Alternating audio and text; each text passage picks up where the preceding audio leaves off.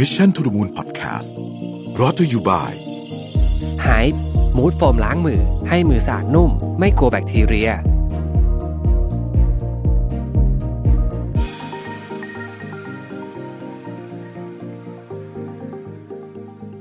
สวัสดีครับ ยินดีต้อนรับเข้าสู่ Mission to the Moon Podcast นะครับ คุณอยู่กับประวิทยานุสาหะครับ วันนี้เอาบทความหนึ่งที่อยู่ในเพจของ Mission to the Moon นะครับซึ่งทางทีมงานก็ได้ไปหาข้อมูลมาแล้วก็เขียนนะเป็นเรื่องเรื่องที่เราคุยกันมาหลายทีแล้วแหละแต่ว่าผมรู้สึกว่าเออก็คุยได้เรื่อยๆนะครับ เรื่องนี้ก็คือเรื่องของการนอนนะครับบทความนี้ถูกนำมาจาก 3 บทความด้วยกันนะครับ อันแรกมาจากบทความชื่อ five alarming signs your sleep quality needs to get better นะฮะอันนี้อยู่ใน Medium นะฮะ แล้วก็อีกอันนึงเนี่ยก็มาจาก Rally นะฮะ five signs you need better sleep นะฮะแล้วก็อีกอันนึงมาจาก abc.net นะครับ .au นะฮะ the sign of sleep deprivation and how to get better bedtime habit นะฮะต้องบอกอย่างนี้ว่าจริงๆเนี่ยเรื่องของการนอนเนี่ยมันเป็นสิ่งที่ หลังๆนี่มีคนพูดถึงเยอะนะเยอะเยอะกว่าสมัยก่อนเนี่ยแล้วก็เราเราค่อนข้างรู้แล้วว่า มันเป็นส่วนสำคัญมากในในการมีคุณภาพชีวิตที่ดี ในการมีคุณภาพชีวิตที่ดีจริง ๆ เพราะว่า ถ้านอนไม่ดีเนี่ยอย่างอื่นก็จะเละเทะไปหมดนะครับ แล้วก็เราต้องพูดเรื่องนี้แล้วเรื่องนี้อีกเพราะว่ามันเป็นมันเป็นสิ่งที่ผมรู้สึกว่ามันสำคัญนะแล้วก็แล้วก็ผมเองก็พยายามที่จะพัฒนาคุณภาพการนอนของตัวเองนะครับอะเวลาเรานอนแย่นะฮะเอ่อมันจะรู้ตั้งแต่ตอนตื่นขึ้นมาเลยแหละนะฮะตื่นขึ้นมาเนี่ย คุณจะรู้สึก ไม่สดชื่นนะรู้สึกแบบหนืดหนืดนะฮะยิ่งถ้าเกิดว่าคว้ามือถือมาแล้วไถต่อแล้วก็อนาคตนี้จะยาวเลยนะฮะคุณจะรู้สึกแบบ รู้สึกเหนื่อย มันเป็นอาการเหนื่อยที่แบบไม่ได้เหนื่อยเหมือนวิ่งมานะแต่เหนื่อยแบบ เหนื่อยชีวิตอะนึกออกไหมครับทำไมต้องมีแบบนี้ด้วย ไม่มีความกระตือรือร้นอะว่างั้นนะฮะแล้วก็ถ้าเกิดว่าสมมติว่าช่วง work from home เนี่ยนะแล้วคุณนอนไม่ดีนะ สิ่งที่มันเกิดขึ้นก็คือว่าแป๊บๆหนึ่งคุณจะง่วงอีกคือตอนตื่นน่ะ คือตอนนอนจริง ๆ ตอนกลางคืนเนี่ยนอนน้อยใช่ไหมแต่ว่าระหว่างวันเนี่ยก็ก็เดี๋ยวแป๊บก็ง่วงเดี๋ยวแป๊บก็ง่วงนะครับ อารมณ์ไม่ค่อยดี เห็นอะไรก็ขัดหูขัดใจไปหมดนะฮะอยากกินของที่ไม่ค่อยดีต่อสุขภาพ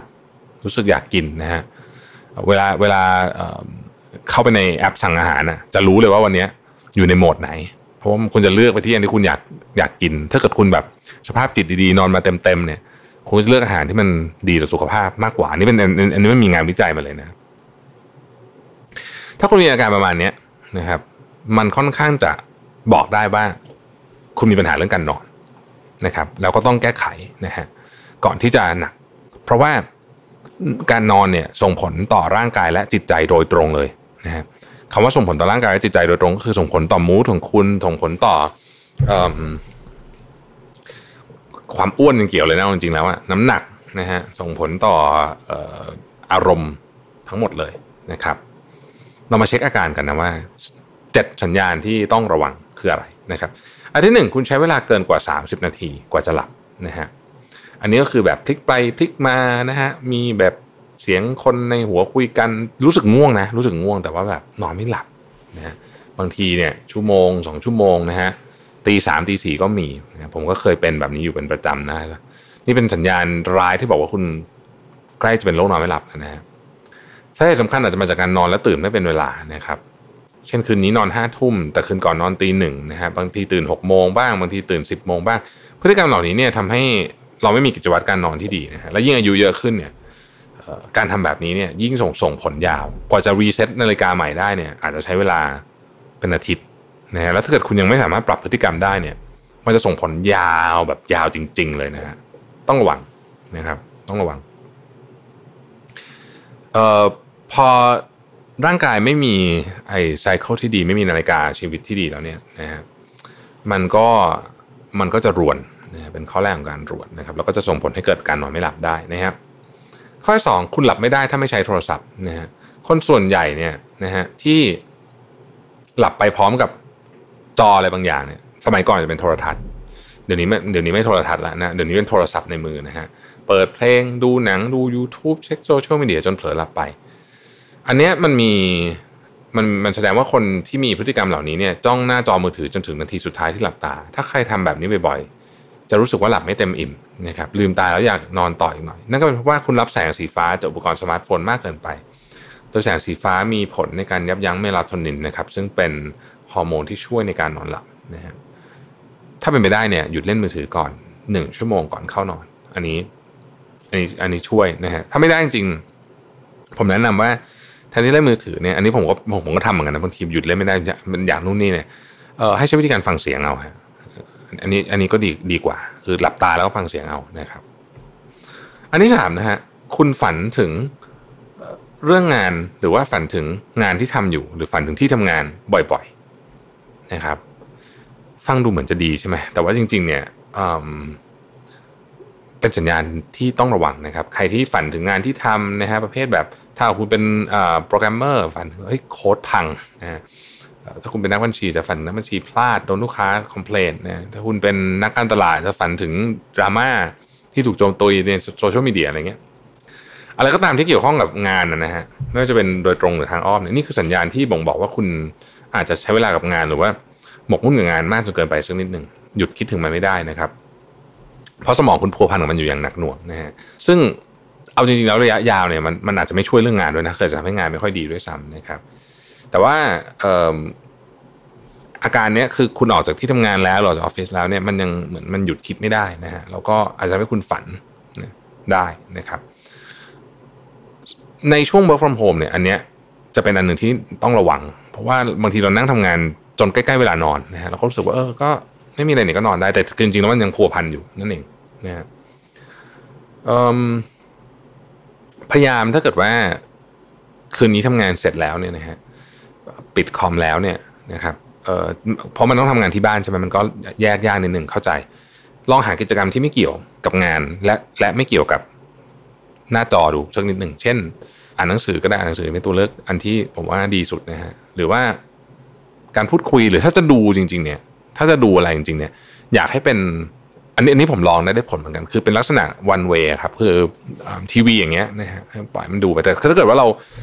อยู่ในโซเชียลมีเดียเนี่ยเราแอคทีฟเราตอบคอมเมนต์เรานู่นเนี่ยอันนี้มันจะทูเวแล้วมันก็จะยิ่งทำให้เราปวดพันนอนไม่หลับหนักขึ้นกว่าเดิมนะฮะ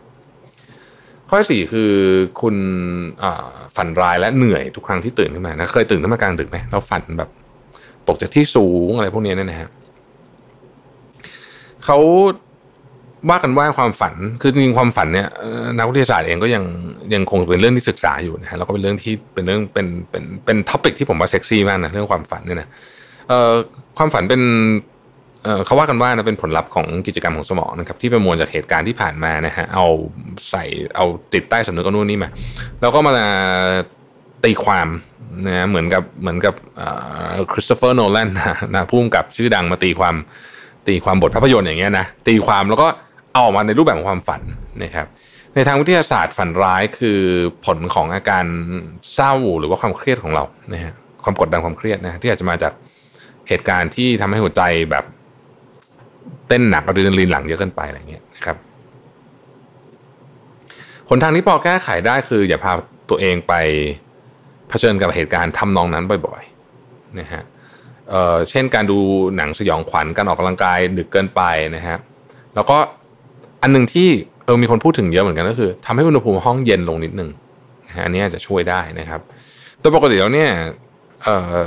ตำราหลายเล่มเนี่ยบอกว่าอุณหภูมิที่ดีเหมาะกับการนอนเนี่ยคือ 18 องศานะผมคิดว่าเราคงปรับแอร์หนาวขนาดนั้นไม่ไหวนะฮะน่าจะน่าจะนอนไม่ได้ แต่ว่า เอ่อมีมีคนผมเห็นหลายเล่มนะนะที่พูดถึง 18 องศานะฮะแต่ว่าเอาให้มันเย็นนิดนึงอะมันจะผมอาจจะช่วยนะฮะ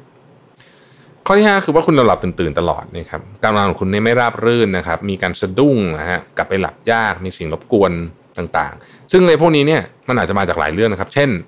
อาหารหรือเครื่องดื่มที่คุณกินนะครับแอลกอฮอล์เนี่ยชัดเจนนะฮะแอลกอฮอล์เนี่ยทำให้คุณตื่นหลายรอบนะฮะคาเฟอีนที่เยอะเกินไปนะฮะหรือว่าอาหารเยอะเกินไปกินใกล้นอนเกินไปนะครับ หรือพวกแบบแสงสว่างเสียงรบกวนก็ได้ นะฮะอันนี้ก็ก็ก็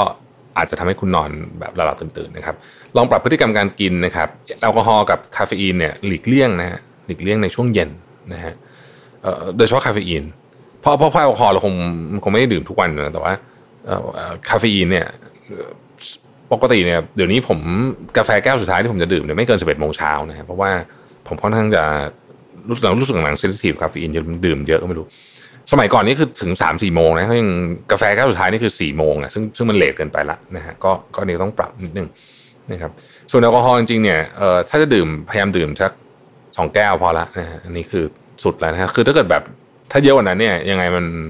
มันช่วยเราหลับเร็วนะ ตอนแรกแต่มันมันจะตื่นไงคุณภาพมันแย่นะฮะอันที่หกก็คือคุณรู้สึกขี้เกียจแล้วไม่มีสมาธินะครับเอ่อแล้วอาการนี้มันจะเป็นลักษณะที่ไม่ alert คือแบบ เหมือนพอใครพูดอะไรมาก็รู้สึกแบบขี้เกียจคิดอะใครเป็นไหมเคยขี้เกียจคิดไหมเออมันแบบไม่ค่อยมีสมาธิด้วยเหมือนจดจ่ออะไรนานๆไม่ได้นะครับ อันนี้ก็เป็นผลสะท้อนจากการนอนไม่ดีเช่นกันนะครับ เมื่อคุณนอนหลับแต่ไม่ได้คุณภาพก็เท่ากับคุณพักผ่อนไม่เพียงพอสมองไม่ได้พักอะนะฮะอันนี้ก็เป็นสัญญาณอันที่หนึ่งอันสัญญาณที่เจ็ดก็คืออารมณ์ ถ้าอารมณ์คุณเริ่มแปรปรวนนะครับรู้สึกว่าแบบควบคุมอารมณ์ได้ยากใครพูดนิดนึงก็ของขึ้นแล้วนะฮะหัวร้อนหัวร้อนเนี่ยนะฮะ อาจจะเป็นเพราะคุณหลับไม่มีคุณภาพ เพราะว่าการนอนเนี่ยส่งผลต่ออารมณ์ของคุณโดยตรงนะครับ สัญญาณพวกนี้เนี่ยล้วนแล้วแต่อันตรายทั้งสิ้นนะครับ ผมทบทวนให้ฟังอีกหนึ่งครั้งนะครับ คุณใช้เวลาเกิน 30 นาทีกว่าจะหลับ 2. คุณหลับไม่ได้ถ้าไม่ใช้โทรศัพท์ 3. คุณฝันถึงเรื่องงานหรือที่ทำงานบ่อยๆ 4. คุณฝันร้ายและเหนื่อยทุกครั้งที่ตื่น 5. คุณนอนหลับตื่นตลอดคืน 6. คุณลุกคือขี้เกียจและไม่มีสมาธินะครับ 7. คุณอารมณ์แปรปรวน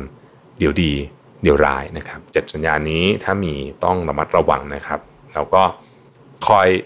ดูตัวเองอยู่เสมอ เพราะการนอนเป็นเรื่องที่สำคัญมากจริง ๆ นะครับ